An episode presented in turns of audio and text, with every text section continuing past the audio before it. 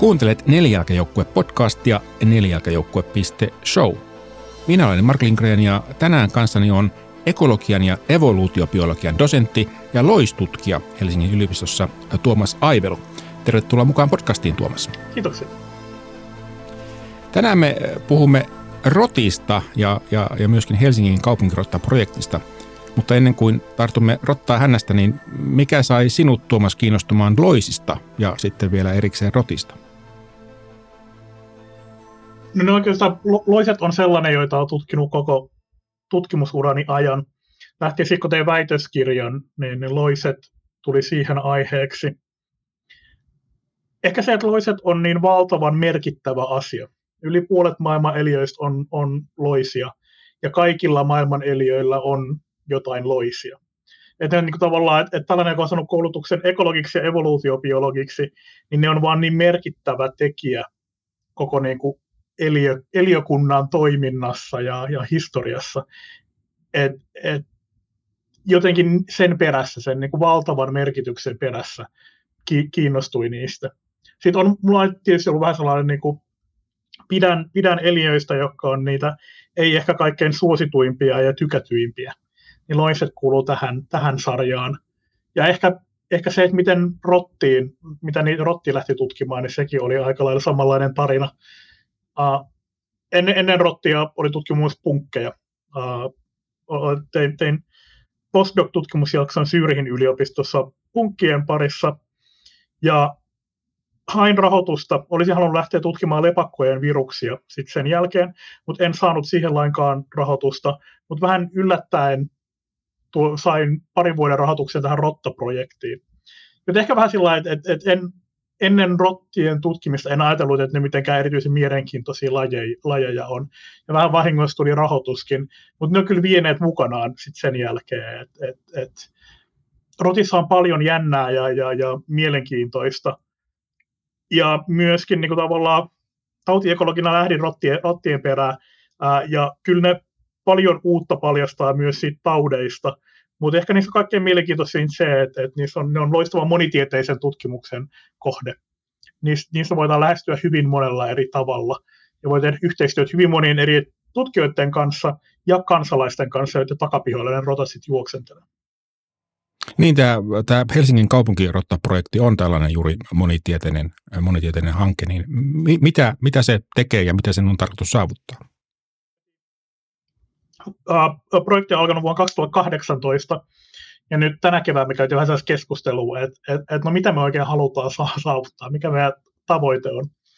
Ja yhdessä sitten muotoiltiin, että et, et, no kyllä se projektin tavoite on se, että et pitkällä aikavälillä ihmiset ja rotat pystyy, pystyy elämään yhdessä. Jos ei nyt missään niin kuin suuressa ystävyydessä, niin ainakin sillä että se suhde ei olisi kovin väkivaltainen kumpaankaan suuntaan se on tavallaan se laaja tavoite, mitä kohti, mitä kohti mennään. Mutta tavallaan projekti lähti siitä, että, että, että tutkin, tutkin rottien esiintymistä ää, ja näitä taudin aiheuttajia, joita rotilla on. Ää, me ollaan saatu monenlaisia tietoa rottien esiintymisestä. Meillä on muun muassa yläkoululaisia lukiolaisia Helsingissä, jotka on jättänyt ympäriinsä tällaisia jälkilevyjä. Et, et me nähdään, että missä rotat ovat liikkuneet ja missä Helsingissä rottia on ja, ja missä ei ole. Ja me saadaan tuholaistorjuntayhtiöt, me ollaan saatu rottien raatoja, jos me sitten katsotaan näytteitä ja katsotaan, mitä taudin aiheuttajia niissä oikein, oikein löytyy, löytyy näistä rotista. Ja sitten on mukaan tullut lisää, lisää ihmisiä tutkimukseen, kun rahoitustakin on tullut enemmän. On väitöskirjatekijä, joka tutkii rottien liikkumista. Laitetaan rottia, loukutetaan rottia Helsingissä, ää, nukutetaan ne, laitetaan niille mikrosiru ää, selkään lapaluiden väliin, ja sitten otetaan näytteitä ja palautetaan takaisin luontoon. Ja sitten seurataan näitä yksilöitä, että miten ne liikkuu kaupungissa, miten ne käyttää kaupunkiympäristöä. Sitten meillä, on, sit meillä on mukana esimerkiksi yhteiskuntatieteilijöitä, jotka on tutkinut rottien torjuntaa, haastatellut ihmisiä, jotka päättää rottien torjunnasta tai organisoi rottien torjuntaa. Että minkälais, minkälainen sellainen niin toimijaverkosto se oikein on, että, että, että rottien torjunnassa päätetään, niin mitä toimitaan. Meillä on mukana kuvataiteilija, joka, joka tekee nyt dokumentaaria rotista, jota kiinnostaa niin kuin, tavallaan tämä rottien nähtäväksi tekeminen kaupunkiympäristöissä. Ja nyt meillä on esimerkiksi ympäristöhistorioitsija mukana, joka, joka tutkii lintujen ruokinnan historiaa Helsingissä. Koska lintujen ruokinta on sellainen, johon rotat liittyy. Se, miksi lintujen ruokinta on ongelma, liittyy paljon siihen, että rotat tulee lintujen ruokinnalle. Ja, ja tavallaan metsästä on niin vastaus kysymykseen, että milloin lintujen ruokinnasta tuli ongelma. Että et miten niin kuin nämä eri, eri lajit, joita siellä, siellä, siellä lintujen ruokinnalla ilmaantuu, niin missä kohtaa, miten, histori- miten historiallisia muutoksia siinä oikein on näkynyt. Joten hyvinkin tällainen niin kuin monitieteinen, monitieteinen operaatio. Ja sitten on moni yhteistyökumppaneita, virustutkijoita, jotka tunnistavat viruksia, meillä on bakteriologeja, jotka tutkii bakteereita, geneetikkoja. me, me lähtee, niin kuin, että, että esimerkiksi rotan raataa, mitä me saadaan sieltä tuholaistorjilta, niin sieltä on noin 20 näytettä, jotka lähtee ympäri maailmaa kiertämään. Et, et sit niissä yritetään selvittää mahdollisimman paljon kustakin, kustakin rotan raadosta, jonka ollaan saatu.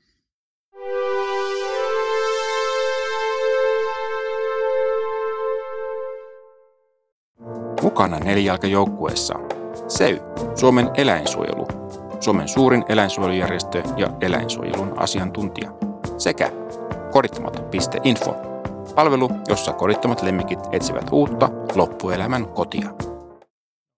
Tämä tähän mennessä, se on nyt nelisen vuotta ollut projekti meneillään, niin miltä se, mitäs näkökulmia tähän, sä mainitsit on ihmisen ja rotaan väkivallattoman yhteiselon, mutta mitäs näkökulmia tähän niin yhteiselon on tullut tämän, tämän hankkeen kautta? monenlaisia.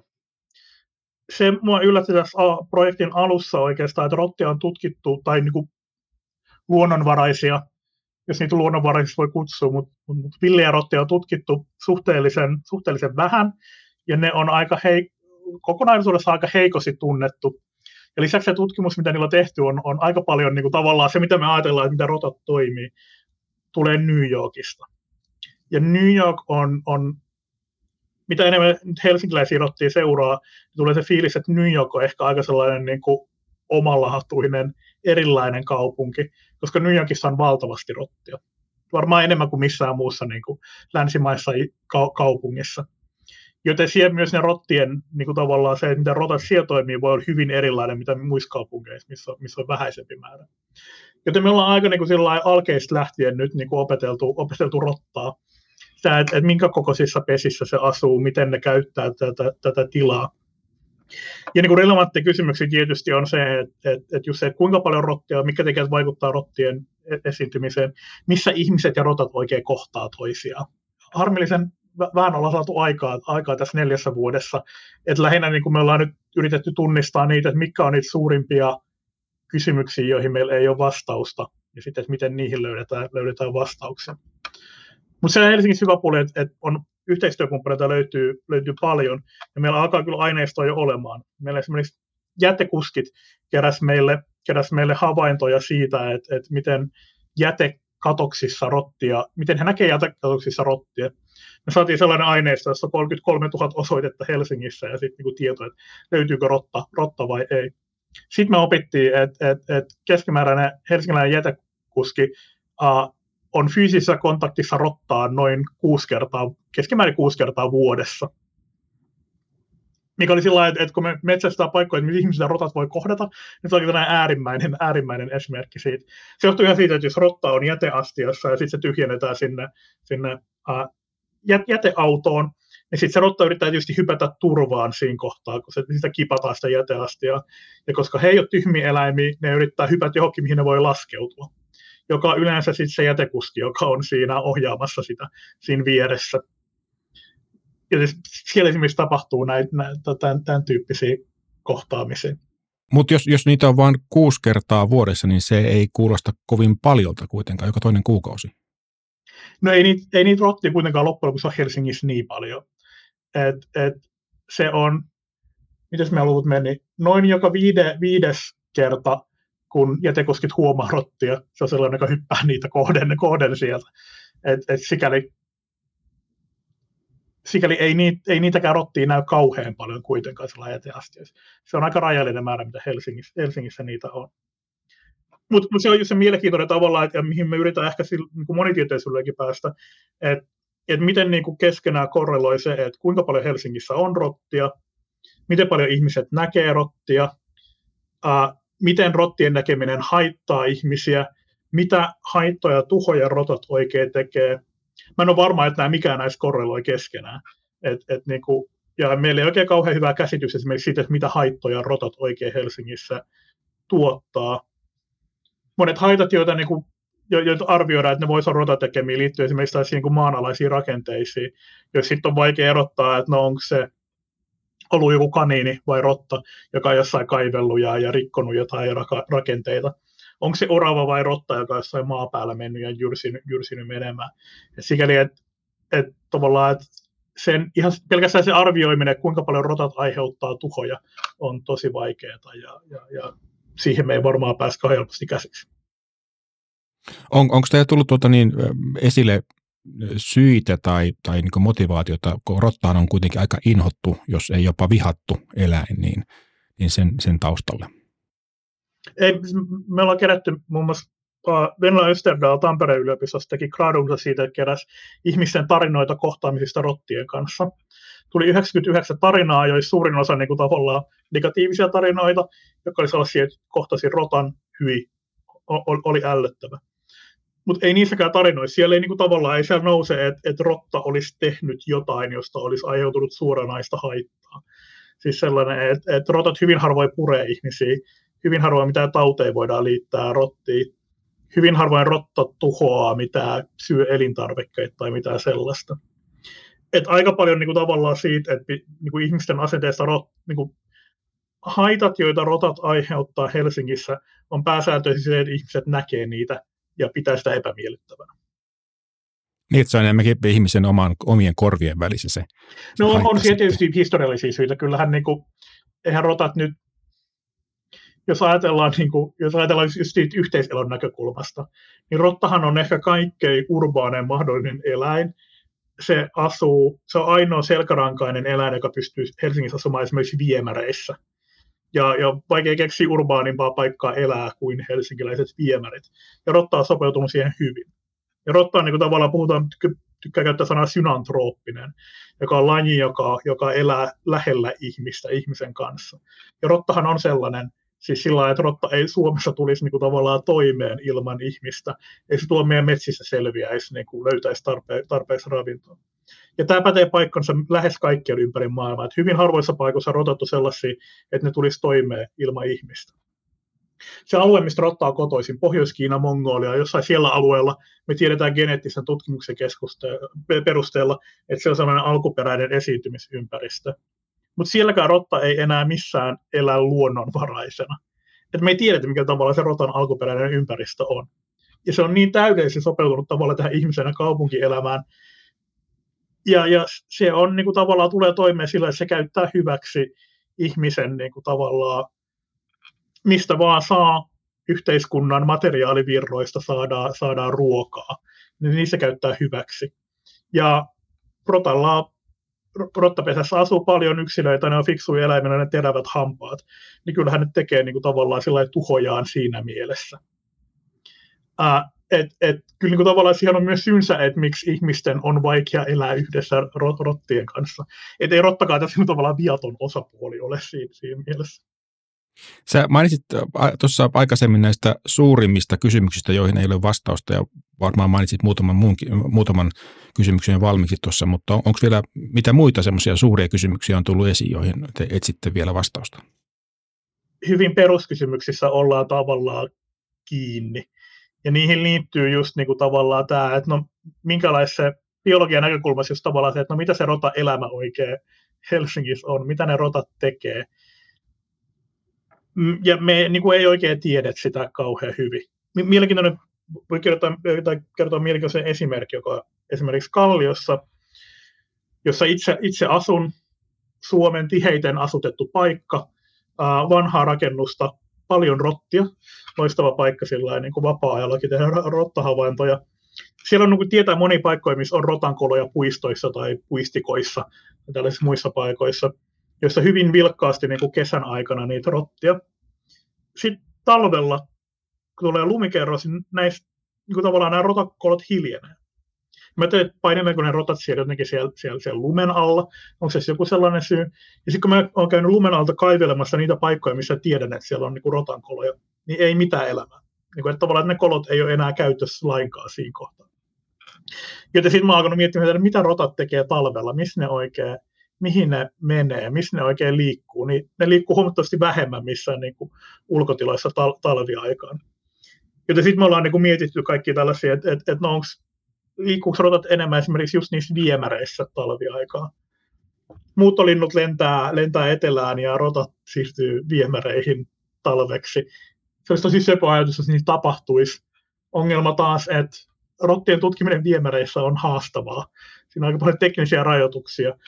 Mutta tämä on yksi, niin mikä meitä kiinnostaa, just tämä, että, että koska Helsinki on erityislaatuinen paikka rotille sikäli, että on hyvin pohjoinen paikka, jos on kylmät talvet, jotka on epämiellyttäviä. Mitä rotat tekee talvella? Onko niillä joku tällainen niin kuin, siirtymä? Monissa puistoissa mun tiedetään, että niin kuin puistojen keskellä kesällä löytyy paljon rottia, mutta sitten ne siirtyy sinne puistojen laidoille talveksi. Niin onko tässä joku tällainen niin kuin oikea muuttoliike ravinnon perässä, että ne tekee vuoden aikaisesti? Ja tällaisia perusasioita, että niin kuin tavallaan rotan, rotan elämästä, että minkälaista se, se oikein on. Mikä on, sanoisit, että on sulle itselle kiinnostavin seikka, mikä, mikä on tullut esiin ja mitä sä pohdit niin kuin nyt eniten? Ne on ne loiset ja, ja taudin aiheuttajat. Tautiekologia on eniten mun, mun, mun alani. Niin ehkä siinä oli, eh, ehkä se kaikkein isoin, mikä niin kuin tavallaan on muuttanut mun ajattelua ja mikä on niin kuin mielenkiintoinen niin kuin tavallaan sitä rotan suhteen, niin se, miksi mä en ehkä alu, alun perin pitänyt rottia kauhean mielenkiintoisin, oli se, että koska rotat Rotissa kerrotaan aika samaa tarinaa, että niillä on tauteja ja sitten ihmiset saa niitä tauteja.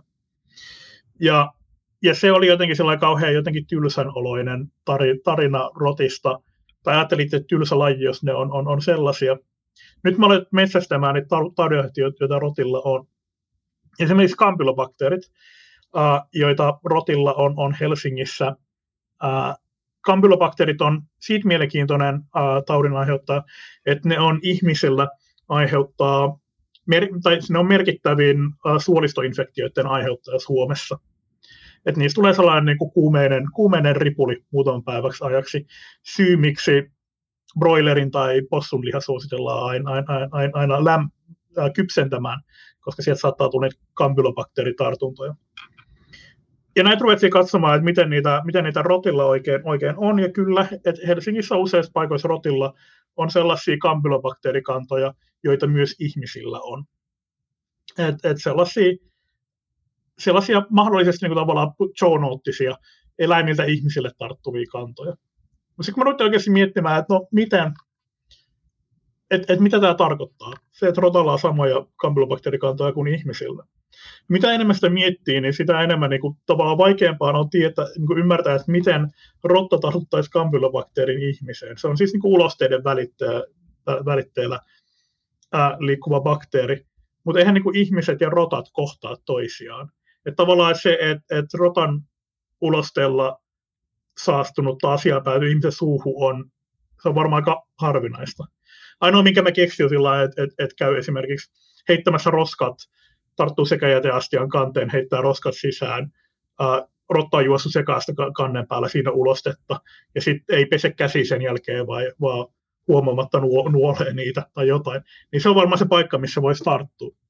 Sen sijaan, että et, et se, että kuinka helposti rotat voisi saada ihmiseltä kampylobakteeritartunnan, aika helposti, jos he juoksentelee niin kuin siellä, siellä viemäreissä esimerkiksi, niin siellähän nyt niin kuin ulosteperäiset tartunnat leviää. Joten mulla on se fiilis, että se kampylobakteeri, se, että rotilla ja ihmisillä on samoja kampylobakteerikantoja, ei kerro siitä, että, että rotat olisi varsinaisesti suuri uhka ihmiselle, vaan päinvastoin. Se, että, että rotat saa niitä tartuntatauteja ihmisiltä. Ja se jotenkin sellainen, niin kuin, se jotenkin niin kuin, oli merkittävä myös mun omalle ajattelulle, niin kuin tavallaan kun sitä alkoi pohtimaan. Meitähän kiinnostaa tosi paljon taudit, jotka leviää leviää eläimiltä ihmisillä, mutta me ollaan huomattavasti vähemmän kiinnostuneet taudeista, jotka leviää ihmisiltä eläimille. Ja niitähän leviää valtavat määrät. Me tiedetään esimerkiksi koronaviruksen tapauksessa, että kuinka että miten se on suurin piirtein mennyt, että on ollut lepakkolaji, välissä joku eläinlaji, sitten se on päätynyt ihmisille, ihminen levitti koronaviruksen ympäri maailmaa, ja sitten sitä on levinnyt muun muassa minkeillä ja valkohäntäpeuroille ja, ja, ja, ja muille eliöille. Ja oletettavasti nyt on havaittu, että New Yorkin viemärijärjestelmässä on nähtävästi rottia. Todennäköisesti ne sellainen on rotta, joilla on, on koronavirusta. Ja tavallaan niin kuin ehkä tämä, tämä kokonainen ajatus siitä, että et, et tosi paljon puhutaan eläimistä kuin ne olisi niin tartuntatautiuhka ihmisille, vaikka oikeasti se on, niin kuin, menee hyvinkin toisinpäin. Että ihmiset on, on iso tartuntatautiuhka muille, muille eläimille. Ja musta tuntuu, että, että rotta on vähän sellainen, niin kuin, no, rotat on niin kuin tiettyjen lajien en, en, en, ää, reservuori, eikä voi sitä niin kuin tavallaan väheksyä, että jossain tropiikissa kuolee kymmeniä tuhansia ihmisiä vuosittain, esimerkiksi leptospiroosiin, joka on, on rotan ja, ja, ja mustarotan levittämä. Ja se on ihan oikein niin kuin tavallaan oikea, oikea ongelma. Mutta pääsääntöisesti kun puhutaan, puhutaan, puhutaan sitten niin rutasta tai mistä tahansa muusta niin kuin taudin aiheuttajasta, niin kyllä se enemmänkin sillä että rotilla on vähän niin kuin syyttä huono maine siinä. Se, mikä, se mikä, mikä, missä rotat on taitavia, että ne on aika hyviä keräämään taudin aiheuttajia ympäristöstään.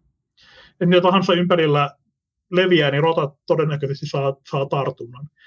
Ja tämä tekee niistä niin kuin tavallaan rottien huono maine johtuu siitä, että he on saanut niin monta tosi eri tartuntatautia ihmisiltä ei niinkään sikäli, että he olisivat niin kuin lähtökohtaisesti rotat olisivat sellainen niin kuin tautien levittäjä yksinä. Niin ja sitten ne kuitenkin kestää ne tauteja ihmistä paremmin, mitä ilmeisimmin, kun ne mennä porskuttaa vaan, vaikka on kaikenlaista pöpöä mukana. No se vertailu on varmaan vaikeaa, mutta jos vertaillaan niin jyrsijöitä, niin, niin tiedetään, että rota pystyy kantamaan huomattavasti isompia a, a, loistaakkoja. Puhutaan sitten niin kuin, puhutaan sit suoristoloisista tai viruksista tai muista – kuin vastaavan kokoiset muut, muut jyrsijät. Et jälleen varmaan yksi tekee, miksi rotat on sopeutunut niin loistavan hyvin elämään lähellä ihmistä, koska ne myös sietää hyvin näitä ihmisen kaikkia eri taudinaiheuttajia, joita ihmiset voi saada. No, jos katsotaan sitten vähän ikään kuin tulevaisuuteen, sä mainitsin tuossa yhteiselosta jo aikaisemmin, miten, miten tuota, niin tämä urbaani kumppani Rotta niin, ja ihminen elävät yhdessä, onko se mahdollista, että ollaan ikään kuin siirretään toisiamme ilman väkivaltaa ja vihaa? Ei se helppoa ole. Ja, ja se on niin kuin hauskaa Rotassa lainaa sellainen, että et, et mitään niin kuin helppoa ja ilmiselviä ratkaisuja ei ole. Jos ajattelee sillä lailla, että niin kuin, ajattelee hankalia eläinsuhteita, mitä ihmisellä on, niin mä jotenkin niin kuin huomattavasti nopeammin keksin niin kuin, niin kuin sellainen päässä niin mahdollisia ratkaisuja, miten, joku, miten suden kanssa eletään, tai, tai merimetso tai valkoposkihanhi. Mutta rotat on sen verran iholle tuleva, ne on sen verran fiksuja ja, ja, ja hyvin, uh, uh, hyvin ihmisen kanssa sopeutuneita, ja niillä on ne terävät hampaat, jotka tekee paljon tuhoa että se on niin kuin tavalla, se on, se on haastavaa. Ja niin, en, en osaa vielä sanoa, että, että mitkä ne eri tavat on, miten. Esimerkiksi niin kuin yksi, yksi sellainen avoin kysymys on se, että kuinka paljon kaupungissa voisi asua rottia ilman, että ne aiheuttaa haittaa. Onko olemassa joku niin kuin, tavallaan sellainen kestävä rot, rottakanta koko, mikä voisi olla sellainen, että no sen verran mahtuu kaupunkiin rotti ilman, että niistä on mitään suurempaa, suurempaa ongelmaa varmasti niin kuin tavallaan se, että et, et olisi sellainen niin kuin rauhallinen yhteiselo ihmisen rotan välillä. Se tarkoittaa sitä, että et, et ihminen ei tarjoaisi niin paljon ruokaa rotalle. Siis se tavallaan niin kuin pitää lähteä joka tapauksessa se, niin kuin se y- yhteiselon alkeet, että et tarjotaan vähemmän mahdollisu- mahdollisuuksia rotille. Mitä pienempi rottapopulaatio on, niin sitä vähemmän tietysti aiheuttaa, aiheuttaa varmaan ongelmia. Ja tämä pätee sekä niin kuin paikallisesti että, että, että laajemmin. Yksi hyvä esimerkki on, on, on esimerkiksi Kalliossa muutamassa paikoissa seuraan sitä rottakantaa. Siellä on yhde, yhde, yhdellä takapihalla on, on valtavan iso rotta, rotta yhdyskunta, varmaan sellaisia isompia, mitä on nähnyt, varmaan kuin 50, 50 yksilöä. Ja he ovat tehneet pesänsä sellaisen niin kuin betoni, betoni sellainen kaistaleen, kaistaleen alle, jonka päällä on sitten sekajäteastiat. Ja siinä mä oon seurannut sillä että et, et, ne tekee reijän niihin sekajäte, heti kun tuodaan tilalle ehjä sekajäteastia, niin siinä tulee reikä, mistä ne sitten menee hankkimaan, hakemaan ruokaa siitä sekajäteastiasta. Ja ne sekajäteastian, niin kuin, ne, ne muovithan on, on niin kuin valtavan paksuja. Et ei yksittäinen rotta, tai siis, että et mainostetaan, että ne on jyrsiä kestäviä, koska ei yksittäinen rotta nyt niin kuin, kuluta aikaansa siihen, että se tekee reikää sellaiseen niin kuin useamman, useamman millin paksuseen kovaan, kovaan uh, uh, muoviin. Mutta sitten kun, sit, kun se on 50 rottaa, niin sitten ne pystyy tavallaan niin kuin vuorotellen käymään vähän jäystämään sitä, niin aika nopeasti saadaan reikä mihin tahansa, mihin tahansa astiaan. Ja mä ajattelen, että siinä on ehkä joku sellainen, niin sellainen, sellainen raja-arvo, että jos, siellä on, jos alueella on vain muutamia rottia, niin niiden määrä pysyy paremmin uh, hallinnassa sen takia, koska ne ei pääse tiettyihin, niin kuin, että niitä täytyy tänä tietyn verran tehdä työtä, että ne pääsee johonkin ravintolähteisiin. Ja sitten, sit kun rotti alkaa olemaan enemmän, niin sitten ne rupeaa saamaan uusia ravintolähteitä, koska ne pystyy näkemään enemmän vaivaa, että ne pääsee läpi asioista ja asioiden, asioiden sisällä. Niin siinä on varmaan joku sellainen, että, että, että, että, että, että lähtökohtaisesti rottien määrän pitäisi olla sen verran matala, että ne niin kuin tavallaan löytää oman ravintonsa kaupunkiympäristöstä suht, niin kuin sillä että että että, että sen verran kun sitä löytyy sellaista ravintoa, minkä tavallaan saaminen ihminen ei voi estää. Jotain kovakuoriaisia siemeniä ja ää, tämän tyyppisiä, mitä jostain puutarhoista ja pihoilta saattaa löytyä. Mutta et, et sitten niillä ei ole sen verran lisää ruokaa, että niiden määrä kasvaisi niin isoksi, että ne pääsivät näihin tavallaan niin kuin vaikeampiin, vaikeampiin lähteisiin. Ja kyllä se niin kuin tavallaan meillä on vahva ajatus siitä, että, että kaupunkien, niin kuin kaupunkien toimintoihin on jo merkittävästi vaikuttanut se, että, että, että rotat on olemassa. Että me tavallaan ollaan niin kuin menty jo monta askelta siihen, niin kuin tähän, tähän kohti rauhallisempaa yhteiseloa. Uh, esimerkiksi niin kuin ihan vaan ajatus, että, että miksi jätteet kerätään sellaisiin jäteastioihin, kun ne kerätään. Uskaltaisin sanoa, että sillä on merkittävä uh, niin roolinsa, että rottia on olemassa että jäteastioitahan on suunniteltu pitkälti niin kuin tavallaan sen, että toisaalta, että toisaalta joku lokit, että toisaalta rotat ei pääse niihin käsiksi, vaan että ne olisi siellä, siellä rauhassa.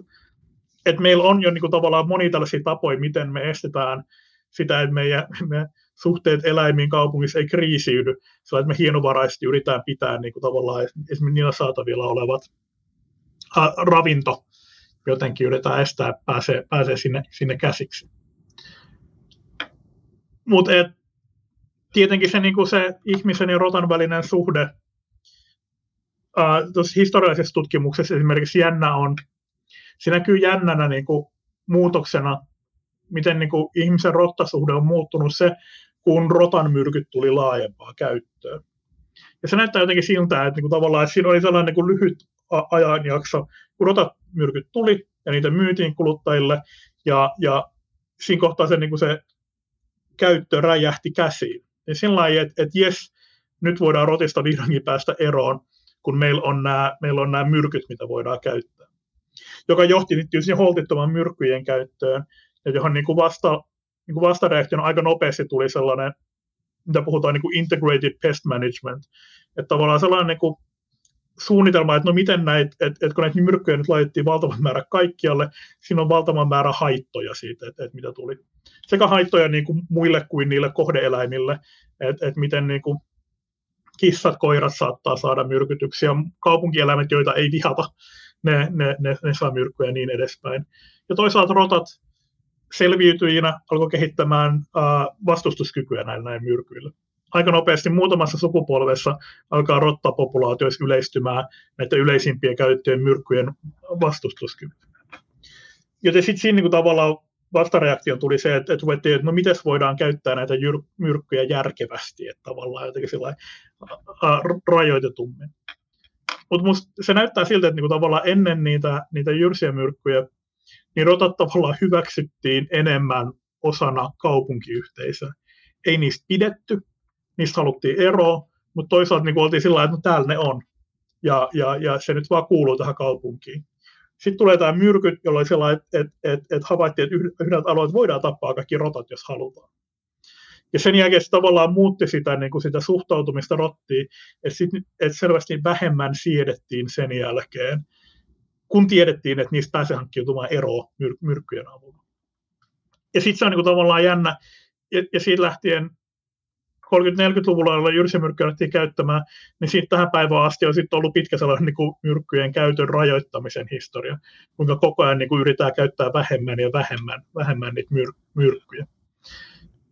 Ja se on ihan mielenkiintoinen, että miten nyt, kun esimerkiksi nyt nykyään enää ei, ei kuluttajat saa ostaa rotan myrkkyjä, vaan ne on kaikki ammattilaiskäytössä.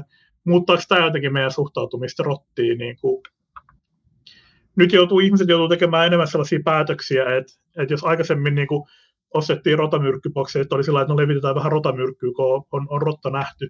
Nyt sitä ei voi tehdä, niin sitten ihminen joutuu tavallaan kohtaamaan ehkä sen, että nyt, nyt omalla pihalla on rottia, miten toimin, yritänkö laittaa loukun.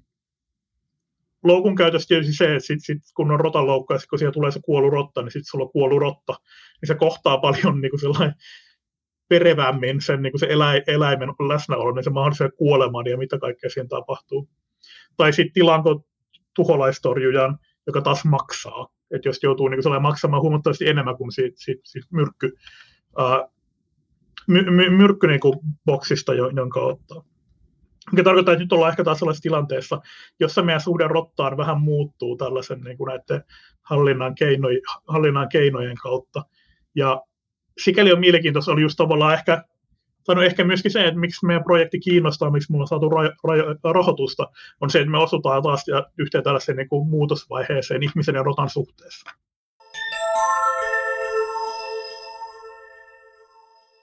Ehkä mulla niin merkityksellinen, merkityksellinen sellainen havainto oli se, että tein väitöskirjani, jos aloitin loisten tutkimuksen, niin tein Madagaskarilla, tutkin hiirimakeja, jotka on maailman pienimpiä, pienempiä kädellisiä. Hiirimakit teki kaikkea niin kuin hassua ja, ja omituista. Ja, ja mitä enemmän se Madagaskarin vietti aikaa, niin sitten enemmän rupesi huomaamaan, että ne eläimet on vähän niin kuin tyhmiä. Että ne ei ole kauhean jos joillain evoluutiopeilla on niin sellainen tarina, että eläimet on jotenkin niin sopeutunut valtavan hyvin elämään, on, on loistava kelpoissa, toimii aina järkevästi ja, ja et, et hyvin ovat sopeutuneet sitten menisin Madagaskarille ja jotenkin niin eläimet tuntuu olevan hömelöitä ja tyhmiä. Niistä huipennus oli se, että, että, että kerran oli siellä lounaalla, olin just herä, hiirimakit on yöaktiivisia, joten tein, tein töitä öisin. Sitten olin herännyt lounasaikaan, ja, ja siinä muutaman tutkijan kanssa syötiin siinä lounasta. Ja sitten tuli viesti, että siellä on nähty parittelevat fossat siellä, siellä kansallispuistossa. Fossa on siis, siis Madagaskarin hurjin, hurjin petoeläin, se on siis sellainen mangustin sukulainen, ehkä noin metrin pituinen kokonaisuudessaan. Ei, ei siis, Madagaskarilla ei ole myrkyllisiä kärmeitä, eikä siellä ole isoja petoeläimiä, joten hyvä paikka tehdä kenttätöitä. Ja se fossa on, on myös yöaktiivinen sitä ei koskaan näe, että se oli hyvin vaikeasti nähtävissä. Mutta kun ne parittelee, ne parittelee jopa vuorokauden puussa oksalla joten sitten voi käydä valossa-aikaa katsomassa. Sitten me lähdettiin sitten metsä katsomaan fossaa parittelemassa. Ja siellä ne puuoksalla oli, oli, oli naaras alla, koiras, koiras päällä. Ja seurattiin siinä, siinä ei siinä seurata, mitä ei juurikaan tapahtunut. Kunnes tuli toinen uros tuli paikalle. Se kiipesi sieltä ja tuli sieltä niiden takaa. Ja sitten se tuli niin kuin läimimään se, se toinen uros sitä parittelemassa olevaa urosta. Tuli sillä niin kuin, ei mitenkään voimallisesti hyökännyt kimppuun, mutta sillä niin kuin härnäysomaisesti tuli. Ja, ja, ja sitten se alkoi selvästi niin kuin häiritsemään sitä naarasta, joka, joka, joka yritti siinä, siinä kanssa paritella. Ja yhdessä vaiheessa uh, se naaras, joka oli siinä alla, kääntyi ympäri ja läimäsi sitä sellainen, sellainen oikealla koukulla sitä toista, toista urosta suoraan päin pläsiä. Ja mä muistan, tämä on mulle hy- hyvin mieleen, koska sitten se putosi sieltä oksalta se oli siis sellainen 10 metrin matkan varmaan, mitä se putosi se, se fossa sieltä oksalta. Se oli sellainen niin kuin, piirretyssä, sellainen, niin kuin, että et, et, et se oli sellainen niin kuin istuma-asennossa ja, ja se oli käpälät sillä edessä ja häntä hulmus, kun se tippui sieltä 10, 10 metrin ma- matkan. Sitten mä ajattelin katsomaan sitä sillä että et, et, et, et, et sitten sit me otin, että joo, nämä ei ole kauhean taitavia, nämä madagaskarilaiset el- eläimet, että jos se noin helposti tippuu puusta. No sitten tämä, uros tuli uudestaan siinä häiritsemään parittelua, ja sitten tuli kunnon tappelu, ja sitten se toinen uros tippui siltä samalta oksalta, sama 10 metrin matka. Mä että ei ihme, että uhanalaisia eläimiä, nämä just tällaiselta niiden elämä.